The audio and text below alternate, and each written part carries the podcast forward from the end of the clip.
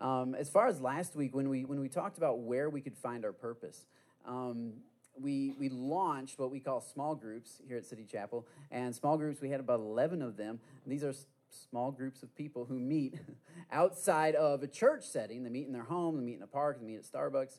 Um, they meet for fantasy football. Come on, somebody. Um, yeah, and. Uh, Ricky and I are meeting this. Our teams are meeting this afternoon, and uh, he's gonna he's gonna lose, unfortunately for him.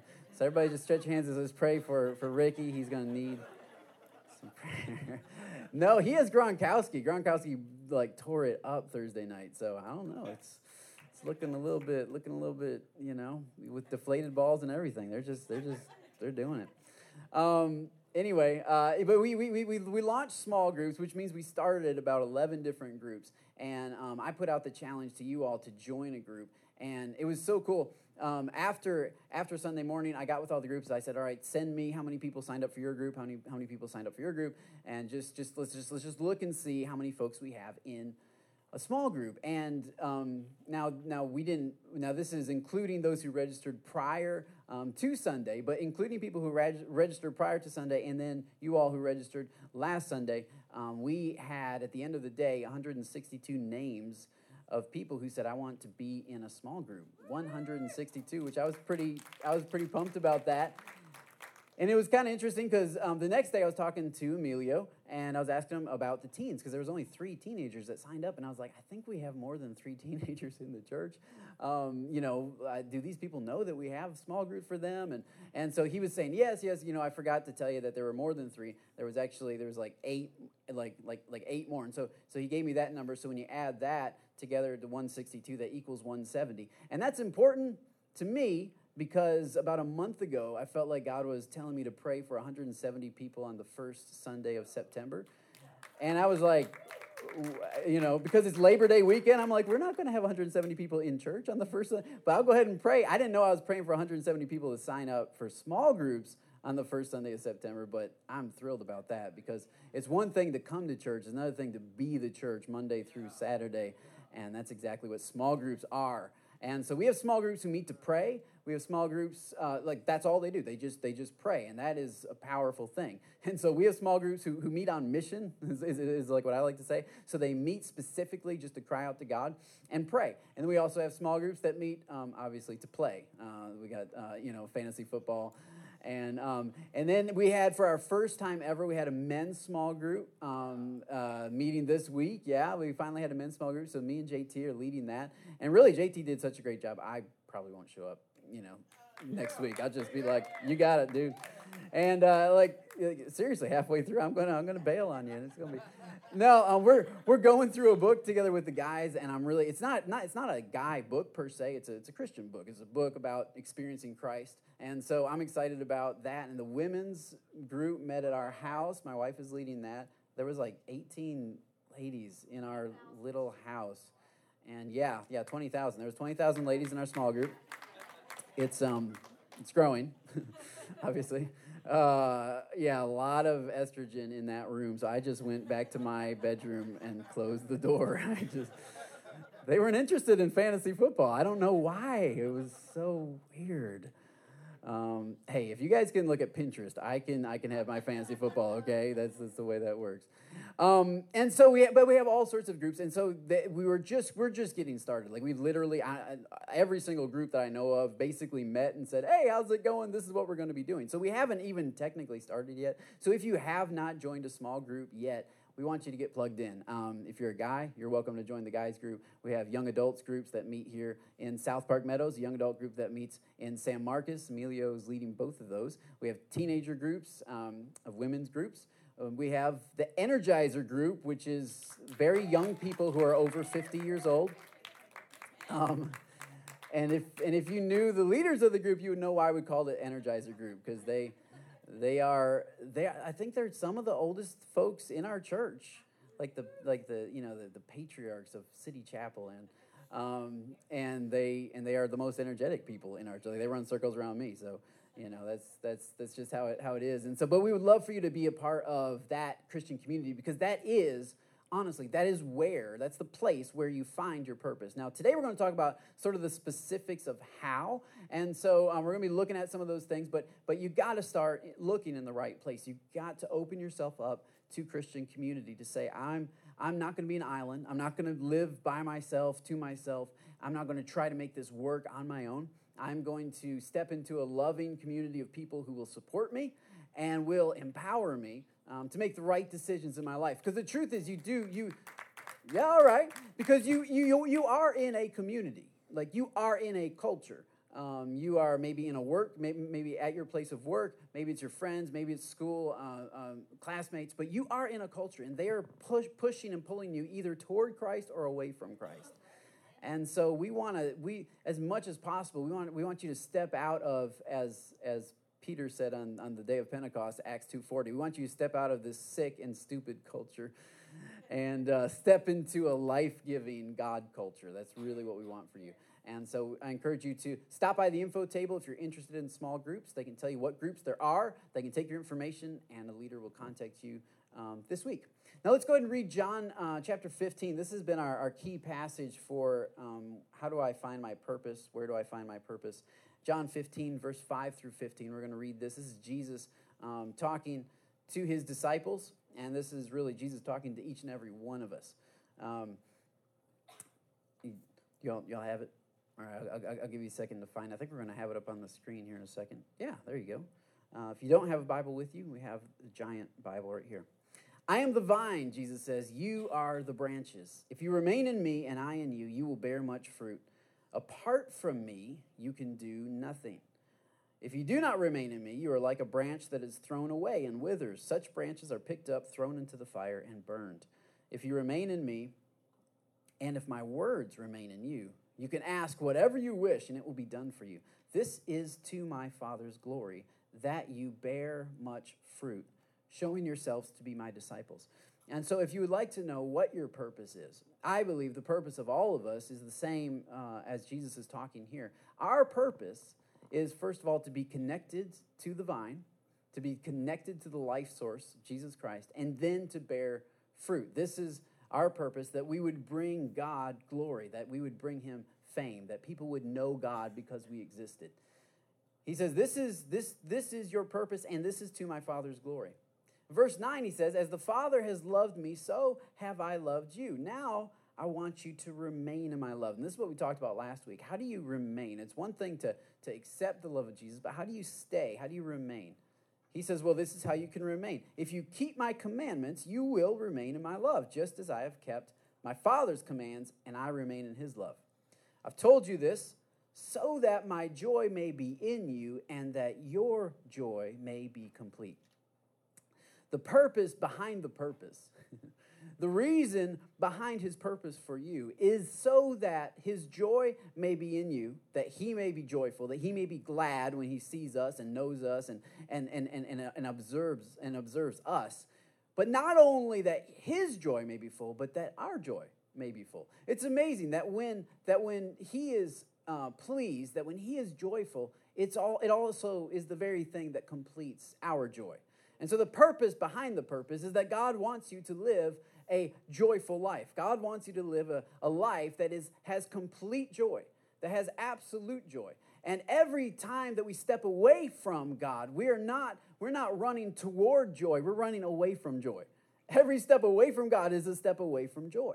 So he says this is the purpose behind the purpose. The, the, your purpose is to bear fruit, but the reason why I want you to do this is because this is going to bring you the most joy of anything possible.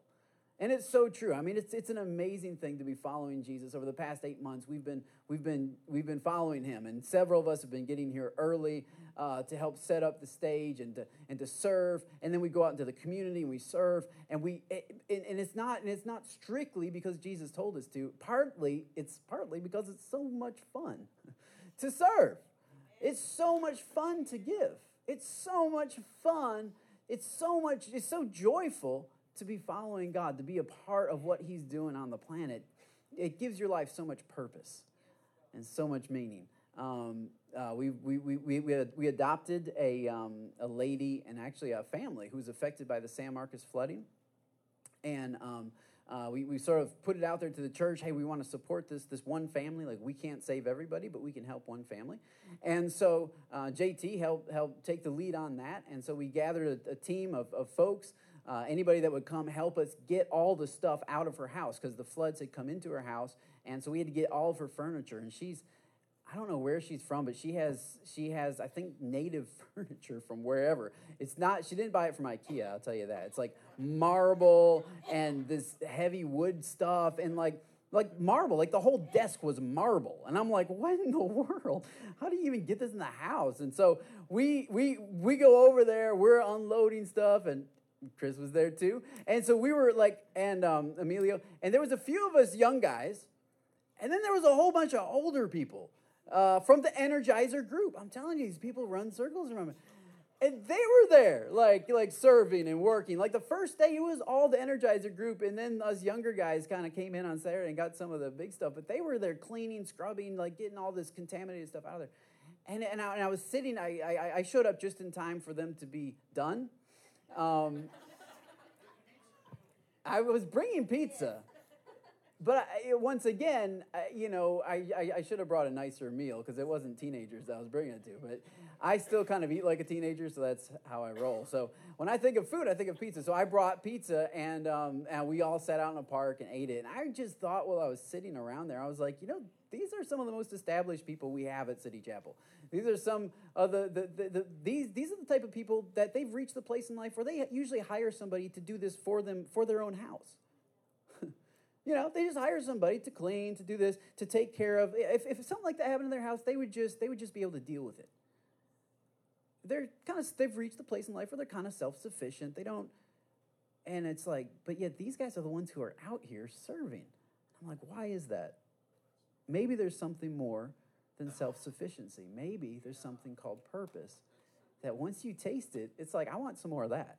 I want some more. Like, like I, I know I could pay for it, but it's not as. It doesn't mean as much when I when I sweat for it, when I when I labor for it, when I. And so this is what I'm talking about. Like the kind of joy, the kind of serving that you would do, even even even if you could pay for somebody to do it, you'd say, never mind, I'll just do it myself because it's so much fun to serve.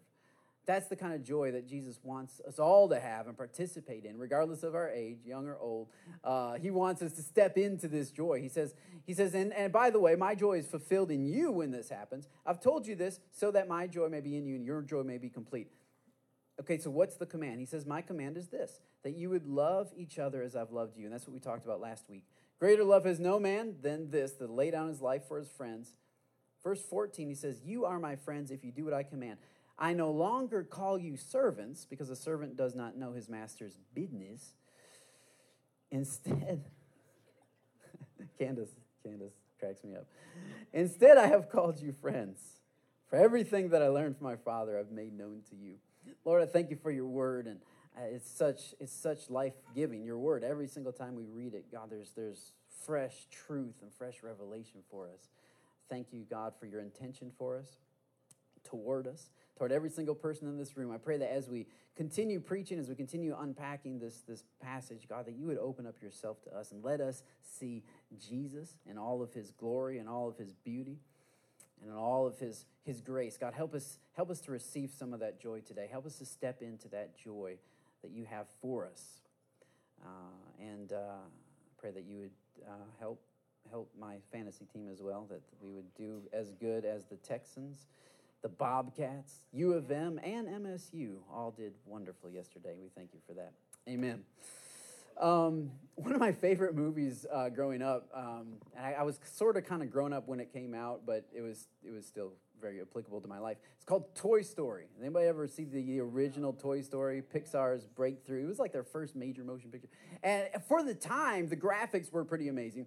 But I think what really made Toy Story just a hit was the storyline the storyline was just was just genius. It was it was really cool that you would have these toys and, and and somebody asked the question, what would happen if maybe toys had their own life that they lived when people weren't around? And that's really the that's really the premise of Toy Story that these toys come to life and they have a little society and they have a little life inside of the room um, that they live. And so uh, Toy Story is based on this boy. His name's Andy. He has these toys, and his favorite toy is a little guy named Woody and um, Woody is his cowboy doll, and he's written uh, his name in the bottom of his boot. You know, it says Andy on the bottom.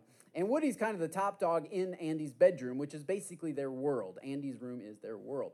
And um, then a new guy comes into the world, uh, a little guy by the name of Buzz Lightyear. Anybody remember Buzz? Buzz Lightyear. Yeah, Buzz Lightyear. There he is. uh, to infinity and beyond. Um, he comes into the room. What's, what's weird about Buzz is Buzz doesn't know he's a toy. Buzz thinks he is the Buzz Lightyear. So he has his, his lasers there, and he's always wanting to, you know, shoot people with the lasers. He sets it from stun to kill occasionally, and uh, so they say he can blink them to death. He also believes he can fly, and he sort of proves that, like, like within the first few minutes of him entering into Andy's bedroom.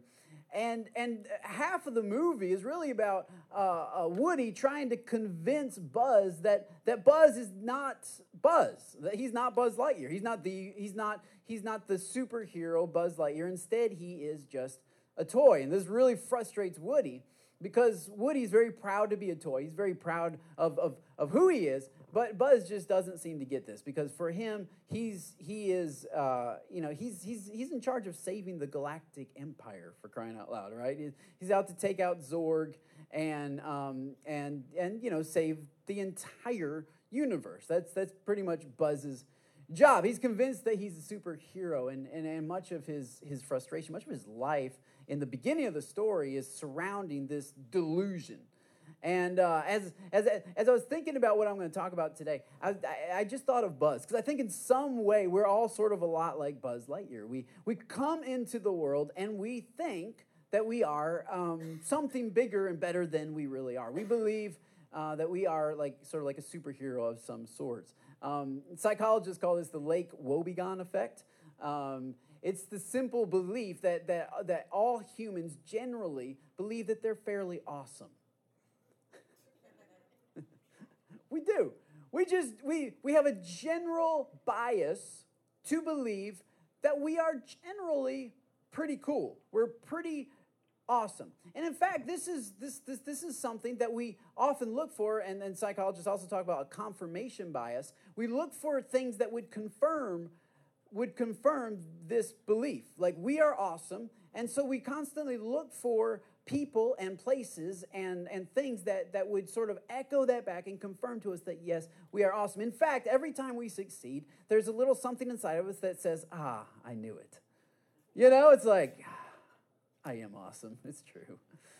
Uh, you know, we all succeed sometimes. Maybe you have a talent. Maybe you can sing. Maybe you're really good at school. Maybe you know, maybe you're really good at your job. Maybe you get a promotion. All of these things come to us, and they help convince us that we are, in fact, Buzz Lightyear. We are, in fact, awesome. And what's funny is because we have a confirmation bias, whenever something comes toward us that would suggest otherwise, we generally think something is wrong with that thing.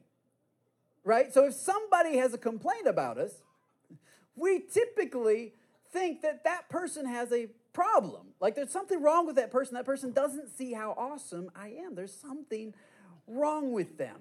And so I need to convince them. I need to talk more to them about how my intentions really weren't bad. I really didn't mean that. I really, you know, because I'm really awesome. I don't do things that are bad. I don't do that. Other people, less awesome people, probably do that. But as for me, I don't do that. And so whenever we come across things that that that sort of uh, disagree with with our Lake Wobegon effect, with our with with our sense of awesomeness, we generally um, run from those things. We generally don't like those things. And so uh, this is exactly Buzz Lightyear. He is Buzz Lightyear, and he doesn't like Woody because Woody tells him that he's not Buzz Lightyear. Instead, he is just a toy. And, and, I, and I think many of us on, on several levels have dealt with this throughout our life. But the problem is that this often creates uh, frustration in our life, just like it did for Buzz. So Buzz is going through his life believing he's the Buzz Lightyear. And, um, you know, he sets his, his laser from stun to kill, and he blinks people to death. And there comes a point at which at which he, he's standing on that banister, right? He's standing on the railing. He's looking out the window, and he's going to jump out the window, right? Because he can fly. He's got these big wings. They, they, they spread out, and he, and, he, and he, he jumps, and in slow mo, like he starts to fall. um, he doesn't fly, he falls. And you see him just kind of like on, on his way down to the wooden floor, he's just looking up until he lands on the wooden floor and his arm breaks off and he's laying there. And, and that's when it kind of hits him that maybe he's not awesome. Maybe he's not the Buzz Lightyear. What's interesting is this is the same, this is the same lie, really, that, that, that Satan told um, Adam and Eve in the very beginning. If you, if you flip back your Bible, go back to the book of Genesis, the first book in the Bible, you're going to find that, that when the snake came and talked to Adam and Eve and said, guys, look, here's, here's, here's, here's this, this great thing that can happen. If you, if you eat this fruit that you're not supposed to, if you do what you're not supposed to do, then you will be like God. And so our ancestors desired to be more than human. They desired to be the Buzz Lightyear. They desired to be like God. And it was that desire that really pulled them away from God. They said, we want to be, we want to be equal with God. We want to make our own decisions. We want to make our own choices. We want to carve out our own destiny. We want to be the master of our own fate. And so, and so when they when they did that, when they made that decision, what they did is they rejected, they rejected God. Because they didn't want God to be their boss. They didn't want they wanted to be their own boss. And this is something that's very natural for us. Um, I have I have a couple kids. I have two kids. We have two kids. We have one, Madden. She is six and a half years old. She's our oldest. She's our girl. She is definitely saved. Um, we have a younger one who is four. His name is Micah. He thinks he's saved, but um, I don't know. Jury's still out. We're we're trying to we're trying to. he's in he's in development um, stage, and even just this week we had uh, I had a big long conversation with him because he was having a really bad attitude. And four year olds tend to do this. This is not because he's an evil kid. This is because he's a normal kid, okay? This is normal. Nobody has to teach four year olds how to have bad attitudes. they don't have to teach them how to hit other people or, or you know, how to, how to talk back to mom and dad. Like, no, nobody has to. I never sat down and said, all right, son, this is how you disrespect your mom. Like, nobody had to tell him this. It's just natural. It's just, he, he is like, like, like some people are like, "I'll just wait till you have a strong-willed child." We're like, no, we got one. His name's Micah, and he, like what he what he believes, that's the fact. Like that's life. What he what he believes is truth, and it's gospel, and it's that that's it. It's really hard to convince him otherwise. He's very very strong-willed, and that's good. God's going to use that later in his life. But for right now, we're trying to help him get connected to Jesus. And so we're having some conversations with them, which, by the way, um, whenever we preach about parenting, whenever that is, uh, we are going to preach and teach that you ought to have conversations with your little kids. Four year olds understand a lot. And so he, he had this just grumpy, mean spirited attitude. It was just awful. And it sort of started around the time that we put him in timeout. so we put him in timeout for one thing. And while he sat in timeout and watched us play with Madden and play games and stuff, he got like more and more mad. Like, you know, just like this wasn't right. And you could just see it. Like Micah, if it's if it's happening in here, it's it's showing up right here. Like he's he's he's he's just as he wears it on his sleeve, it's just there. And so and so I took him aside and I said, Man, what's going on? I don't know. That's his favorite answer. Um, and I said, Well, you better, you know, who do I ask then to find out, you know? Once again, I don't know. I asked him that one time when he wanted breakfast. He's like, I was like, what? He's, he's hungry. So what do you want for breakfast? I don't know. So who should I ask? So I, so I asked the dog. He thought that was funny, but um, he has a good sense of humor. Uh, and so, you know, I said, well, who do I ask to find out? I don't know. And so he just didn't want to talk about it. I said, well, then you're going to have to sit here for a little while longer until you're ready to talk. so I finally came back, and, and, I, and I said, can I tell you what I think is going on? He said, yeah. I said, well, I think you're kind of mad. Is that right? Are you mad? Yeah. So, okay, why are you mad? Because you made me sit over there in the corner where you guys played. I said, Yeah, okay. Like, why does that make you mad? Why does it make you mad when dad when dad makes you do something? Because I wanted to play. I said, okay, all right. So basically, what you're saying is, is, is that you know, so we we're, we're kind of walking walking through this that's how we that's how we talk with our kids, and and so finally I said, okay, well, who's who's in charge? Who's the boss uh, of of our home? And he said, well, God. I said, yes, okay. That's true. And who is God put in charge of you? I said, Well, you and mom. I said, That's right. So why should you be mad when we do what God's told us to do? When we discipline you when you do something wrong? Like, is that is that something we should do or shouldn't do? And so we had that discussion because there was such a, um, his, his, his anger was not fueled at the fact, um, was, wasn't just fueled at the fact that he wanted to do something but he couldn't. It was ultimately fueled at the fact that mom and dad were, were, were in charge. The mom and dad were the boss, and he wanted to be the boss. All four year olds want to be the boss. I was getting my haircut yesterday, and there was a four year old in front of me who was kind of the boss, actually. Until his mom literally carried him out, like kicking and screaming. Um, you know, get in the chair. I don't want to get in the chair. Well, if you get in the chair, and then the bribery, you know, and and, and he, the kid is smart. He's not falling for that. Okay, I'm going to count to three, as if that's going to do something. And so they count to three, and then nothing. Okay, I, I wasn't shocked. The kid wasn't shocked. Nobody was shocked. The kid wanted to be the boss. Like he wanted to be the boss. Every four year old wants to be the boss because inside of all of us is a belief that we are, in fact, the boss. We are, in fact, Buzz Lightyear. We can make our own decisions. We can choose. We're, we, we are the master of our own fate. And this is the delusion that we're born with because of our ancestors, because they chose to, to, to, to embrace that reality. And every single call of the gospel is really a call away from that reality. You are not a vine, you are a branch. and if you are not connected to the vine, you don't have life on your own. You just you just don't. It's not that God comes down and squashes you. It's that you wither and die just because you don't have life within you. You must find a life source. You must find a vine. You must find Jesus Christ that you plug into Him and you receive life from Him. And you're still, even when you plug into Him, you're still dependent on Him. This is where you find your purpose. You find your purpose in Christian community connected to Jesus. Life will never make sense until you connect to your life source of Jesus Christ. And in fact, for, for Buzz Lightyear, the, his pivotal moment came when Woody had a conversation with them. And because Buzz figured out he was a toy, we're all going to come to that place. We're all going to fall flat on our face and look up and say, I guess I'm not as awesome as I thought I was. And so when we come to that place, it was so good that he had Buzz, that he had Woody to say to him, Buzz, you're not just a toy. You are Andy's toy. And Andy finds joy in you. And when Buzz figured out that his purpose was not to save the galactic empire, number one, it took a huge weight off his shoulder. So many of us walk around with heaviness on our shoulders because we think it's our job to save the galactic empire. Sort of, this is a parable. But, um, you know, we believe it's our job to save our kids, to fix our families, to deal with uh, all of the, like everything. It's on us. It's up to us because we are pretty awesome. We can handle it. We can get it. But at some point, you're going to try to fly and you're going to fall flat on your face. And at that point, you need to understand that you are just a human. But you're not just any human, you're God's human. And He finds joy in you.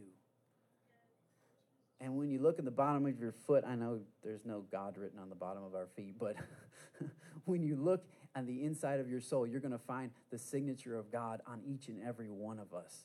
And that gives you value. And that says you can plug into the life source of Jesus Christ. And you deserve to be a part of that tree. You were created for that tree. You were created to be a part of the family of God.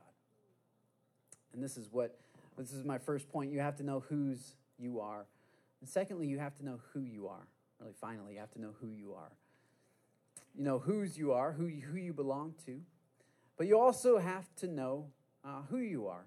And so this comes with once you plug into that life source, once you plug into that tree, you're going to find that, that there are things inside of you that God put there from the very beginning. So I have some scriptures um, that uh, Emilio is going to find Ephesians 4, 7, and, and uh, verses 11 through 12 as well.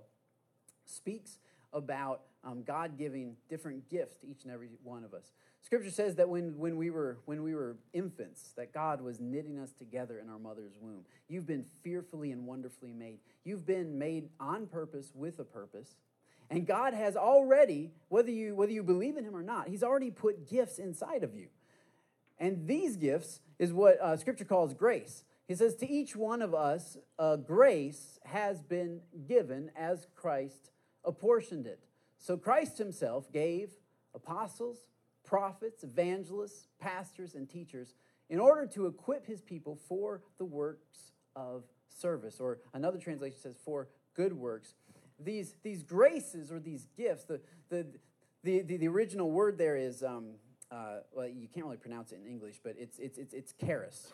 Uh, that's the, the closest pronunciation. It's charis, which means, which means something that is given in order to beautify, in order to bring joy, in order to bring happiness, in order to bring good. So God has given us gifts. He's put stuff down inside of us in order to bring out good in the world, in order to bring out beauty in the world, in order to call out and to, and to bring out the, the pleasures and delights that He has planned from the, from the very beginning of time. He's put something inside of you and He's put something inside of me. When I was six years old, I had no idea that I would be preaching. Um, in fact, I definitely would never have wanted to preach. I'm very much like our oldest, uh, Madden, who pretty much she was born saved. Um, you know, that was me as well. I was just, I was just, you know, I was special. I was the chosen one. Um, I was just born like I was just, I, I was always compliant. I was always wanting to do good, you know, and all that kind of thing. But I was very shy. I was very, very shy. Very like I, I had a stutter problem, and I did not. I didn't even like to talk to people like one on one, and I still sort of, um, I still am not very good at it actually which is why whenever I meet all you new people in the hallway, I will not be by myself. My wife will be with me because she is awesome at meeting new people. Me, I'm like, oh, hi, what's your name? And then once I get that, I run out of questions. I'm like, oh, where are you from? Uh, I don't know. Like, I, I, run out of stuff to say and talk about. Like, I, I'm, I'm very much an introvert. Very much, I, I, I like to sit and think. I, I, I like to drive in the car by myself I like all of these things are things that I find pleasurable and good. And, and, and the idea of standing up and talking in front of a bunch of people, number one, I have nothing to say. Number two, I'm scared to death, you know, of, of, of doing that. So the first sermon I ever preached, I was 12 years old. And it's because we were in a little church of like 30 people. And there was like four young people and uh, they, they wanted to do a christmas service and so they, they looked around at the four of us and i was the like the oldest one and they said well harry i guess you're preaching and so I got up there and I was so nervous. I had notes. I had about five or six pages worth of notes. And uh, my mom helped me put them together like the night before because I'm also a procrastinator. And um, that's for another sermon. Uh, and so I'm, I'm, I'm, I'm reading. My first page was great, but when I turned the pages, like I was so nervous, I grabbed multiple pages and just turned. And then I just kept going. Like I was like I didn't I didn't look up the whole time. Like seriously, there was a podium and I was like this. And um, somehow it got recorded actually old, old cassette tape is somewhere floating around uh, i preached on matthew chapter 6 blessed are the pure in heart for they shall see god um, it's a passage that meant a lot to me and uh, at the end of my little 15 minute sermon 10 minute i don't forget but uh, it felt like an eternity my mom had written on the note she's like then speak from your heart like that's the end that's how you close and so i had nothing else to say i just had to look up and look at people Be like, so yeah, um, hmm, the reason why I'm talking. And something happened whenever that happened. Whenever I just started speaking from my heart, it just it connected with people. And I noticed that when I was 12, I was like, wow, this is really interesting. And, and it began speaking to people. So then every year, Harry was the speaker for the youth, young adults, and, um, and uh, right on through. And then, and, and then God just began calling me. And, and it, was, it was the most humbling and the hardest thing for me to do at, at first to say yes to God because I didn't want, I still didn't want to preach. I still hated it. Um, I, I, was sick to my stomach like the whole day before, every time I preached. Um, luckily, I got over that last week, so Saturdays are good now. um, yeah, but um, but I'm still I'm still like it's still something that I feel is still very it's very very nerve wracking at times, and and it's not. It, but but but but God will put something inside of you that you don't even think is inside of you. And then when you submit yourself to him, he'll pull it out of you. And you're like, where'd that, where'd that come from? I didn't think I could do that. And then you realize, yeah, then you realize that you were made for it. you look back in your life and you're like, okay, I was always really good at arguing. I told somebody that once. I wanted to be a lawyer when I was a kid because I was so good. Like as a little six year old, like I could I could run mental circles around people. Like the other six year olds, they'd try to argue, and and and and then I would just like destroy them, and um, and then walk away laughing is really mean. But that's what I did when I wasn't saved. Okay. Um, After I found Jesus, though, that same thing of being able to think on your feet and stuff like that comes in handy when you're preaching, apparently. Um, but there's stuff inside of you that has been there from the very beginning that will only you're only going to find it when you when you when you connect with Jesus. There's a scripture that I had missed in Ephesians chapter 1. I want to want to close out by reading this. It says that it's in Christ that we find out who we are and what we are living for. Because really, Christ, long before we even heard of him and got our hopes up, he had his eye on us. He had designs on us for glorious living, part of his overall purpose he's working out in everything and in everyone. There's gifts inside of you. There's there's strengths and there's weaknesses. And there's things inside of you that are just you think are just natural or just hereditary or you just happened upon. The reason why they're in you is for you to use them for God. Your purpose in life is to serve God by serving others. That when we submit to God, when we allow Him to pull stuff out of us that we didn't even think were there, when we allow Him to use what little gifts we have, when we allow Him and say, God, these things are yours, I'm plugging into the life source of Jesus, I'm, I'm submitting my life to Him, and, and, and, and I'm, I'm, I'm opening myself, making myself available. It's amazing how He uses us to impact other people, and that's how you find your purpose. 1 Peter 4 10 in the New Living Translation says that God has given gifts to each of you from his great variety of spiritual gifts. I love that. And so this is his instruction to you, to me manage them well so that God's generosity can flow through you. So many times we have gifts, but we don't manage them. You say, well, what is manage? That original word manage literally means to, um, to cultivate like somebody who owns a field. So God's given you these seeds of greatness and seeds of, of, of abilities. But you have to cultivate them. And those of us who are not farmers, which is probably just about all of us, um, don't have a clue. I don't have a clue how to grow anything. Um, but I know it needs sun, it needs water, it needs soil. Those are the things that I, I'm pretty, pretty, pretty certain of. And it needs lots of attention, lots of cultivation. You have to constantly keep checking on it, constantly keep going back to your garden, making sure that things are growing the way they should be growing. That's what it means to manage the gifts that God's given you. You have to constantly number one, you have to you have to discover them, but then you have to develop them. You have to you have to manage them. You have to to to to grow them. And so here's your practical application for for this Sunday. This is how at City Chapel, this is how we discover and how we grow, how we manage the gifts that God's given us. And it starts really with a class that we have on the third Sunday of every month, coming up next Sunday. My lovely wife teaches it. It's called um, Discovery uh, 301. That's why it's called Discovery, because really what we do is we have uh, a bunch of tests and um, we hook electrodes up to your brain and um, hypnotize you. And it's great. It's awesome. No, just kidding.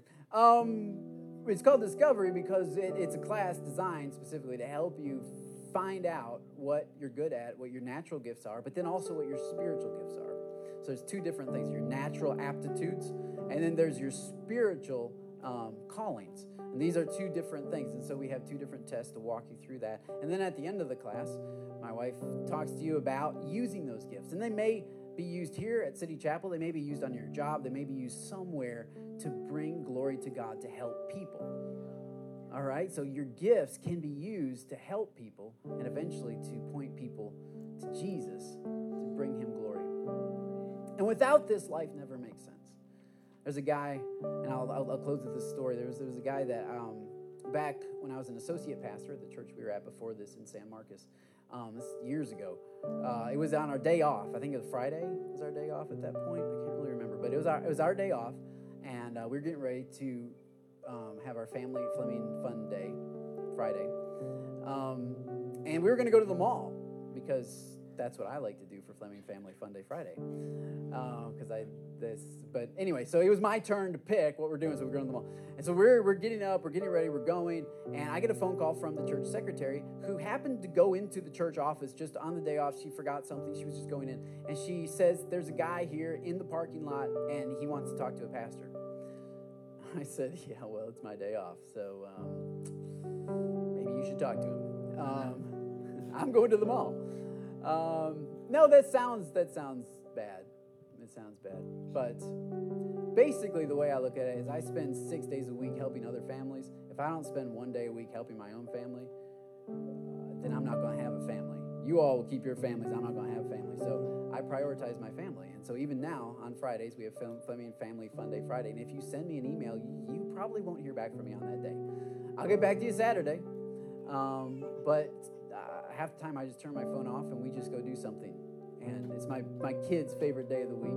And uh, honestly, it's my second favorite. I think Sunday is still my favorite, especially when I beat Ricky at uh, uh fantasy football. But um, but Jesus is still my favorite part of Sunday. um, so it was my day off. I don't, I, you know, I don't know what to tell you. And I said, I'll talk to him. Just put him on the phone. And so she puts him on the phone. He's just, he's hysterical. He's weeping. And, and he found out the night before that his wife was cheating on him with like one of his best friends who also went to the church. I said, Oh man, this guy is really distraught. I said, Babe, I think we need to take a break from our day and just you know just because i was concerned about his mental health he was really distraught he was i could barely understand him so i sat down we sat down with him and i said all right man just tell me what's going on. It was just grief counseling you know he's just unloading. And and he's talking about this was not the first time that this had happened this this that his wife had cheated on him in his 12 years of marriage. It wasn't the first time and he was just broken. He was just completely broken. And so we listened to him and he opened up about the other parts of his life like like he had been unemployed for like three four months um, he had this pain in his body that like for 10 years he was taking pain pills every single day and he'd gone to several healing you know services had people lay hands on him and put oil on his head and all that kind of thing and he wasn't healed and so everything in his life was just piling up. I mean, he was feeling failure, failure, failure, like he couldn't provide for his family, like he wasn't enough for his wife, and like, you know, he couldn't even deal with his own body. He just, just, just, just, he was under all this stuff. And, uh, and, and he looked at me and he said, Pastor Harry, I like your preaching. And I believe in all the positive stuff you say about how God loves us, has a plan for us, and, and, and all of that. But it just doesn't seem to be happening for me. I go to church every Sunday. I, I, I, even give to the church financially, and yet I don't have a job, and yet I can't live without pain, and I can't have a wife that's faithful.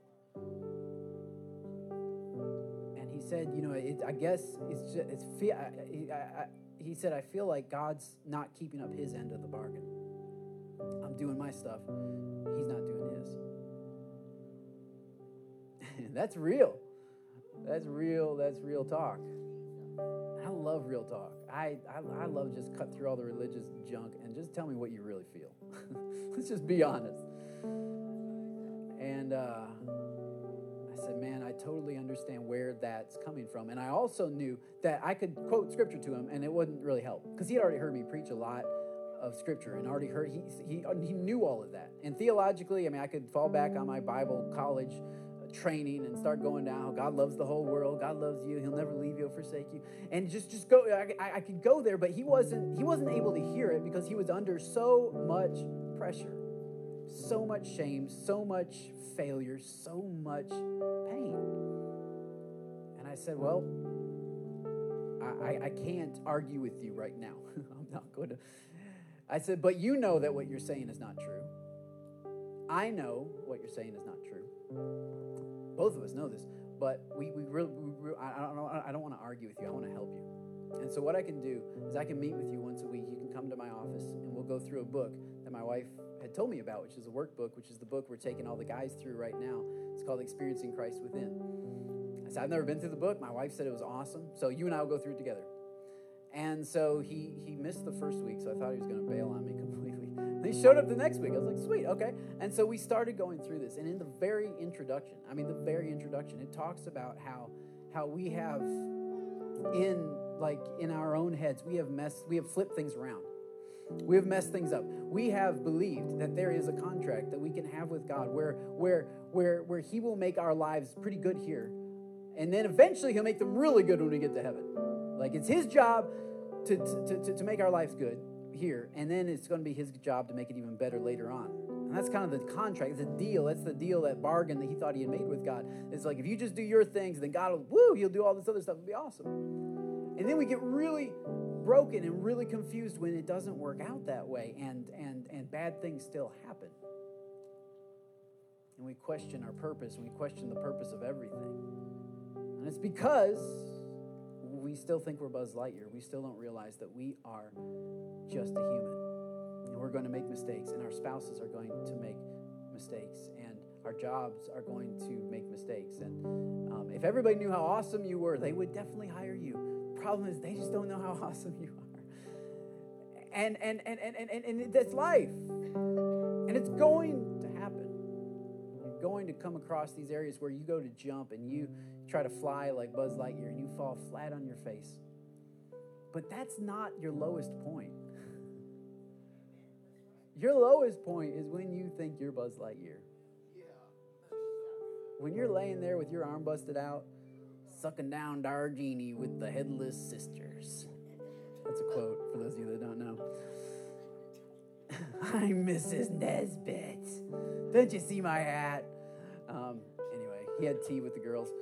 It's a whole other part of the story, but um, that was not his lowest point. The lowest point was when he was believing that he was capable and able and that was his highest point when he could finally come to the realization that I am just a toy, but I'm Andy's toy. And so, this is our invitation to you. This is our invitation every single week to accept the ownership of Jesus Christ over your life. To say, I am just a human, but I'm his human. And even if my life, even if I fall flat on my face and my arms broken off and things are messed up, that does not reflect my ownership. That does not reflect the fact that I am still his toy. I'm still his human. I'm still, and I still can please him. I still can make him happy. And that can be my ultimate purpose. Whatever you have messed up, whatever when you thought you were buzzed and invincible, whatever bad decisions you made, those things do not erase the fact that you are still his human. And he still finds pleasure in you. And that's the offer of salvation. And so I'm going to have everybody close our eyes and just bow our heads for a moment. And if you'd like to receive that ownership right now, I'd just like you to raise your hand and just enter into a prayer with me where we declare him as our as our owner. We declare him as our God. Yeah. And as I tell my Micah, we declare him as our boss. He's in charge. And if he chooses to do whatever he chooses to do, I'm not going to get upset at him because he's in charge. He has the right to do that. And that's what we do right now, Lord. Why don't you go ahead and pray with me? Just say, Dear God, I give you the ownership of my life. Forgive me for going my own way. And today I turn my life over to you. You can do whatever you want with my life. yeah. In Jesus' name. Mm. Amen. You can go to church for a long time and never make that decision. Yeah, yeah, for those who made that decision, that's awesome. We're so thrilled people are making that decision because that's what it's about. That's where you start to find purpose. It's not in church, it's not in singing, it's not in, in preaching, it's in recognizing that you're just a human and you're His human. And that's when life starts to make sense. I remember when I sat with that guy and he started to realize that. He started to he started to figure that out and he was just weeping one day. He's like, I've had it all upside down. I thought that if I did this, then God was going to just do all of this. And yet it still wasn't making me happy. One day he came to my office and he's like, Man, like I got healed last week. I said, What?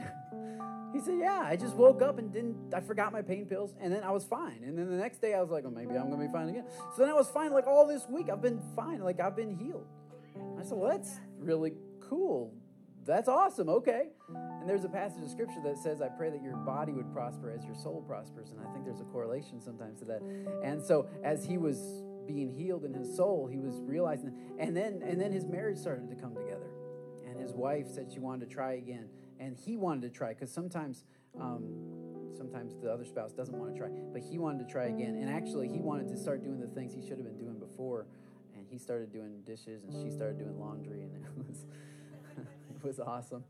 And uh, and, and then he got he got hired on within like a, a couple months. He got a he got a job, um, and he still took time out to meet with me.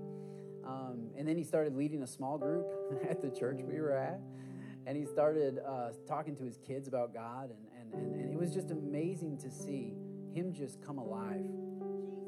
Because as long as you think you're Buzz Lightyear, it's so hard. It's so hard.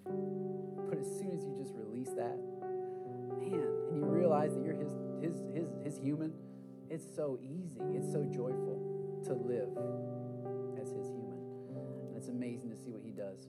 And so I'm looking forward to hearing reports of what happens here at City Chapel as we turn our lives over.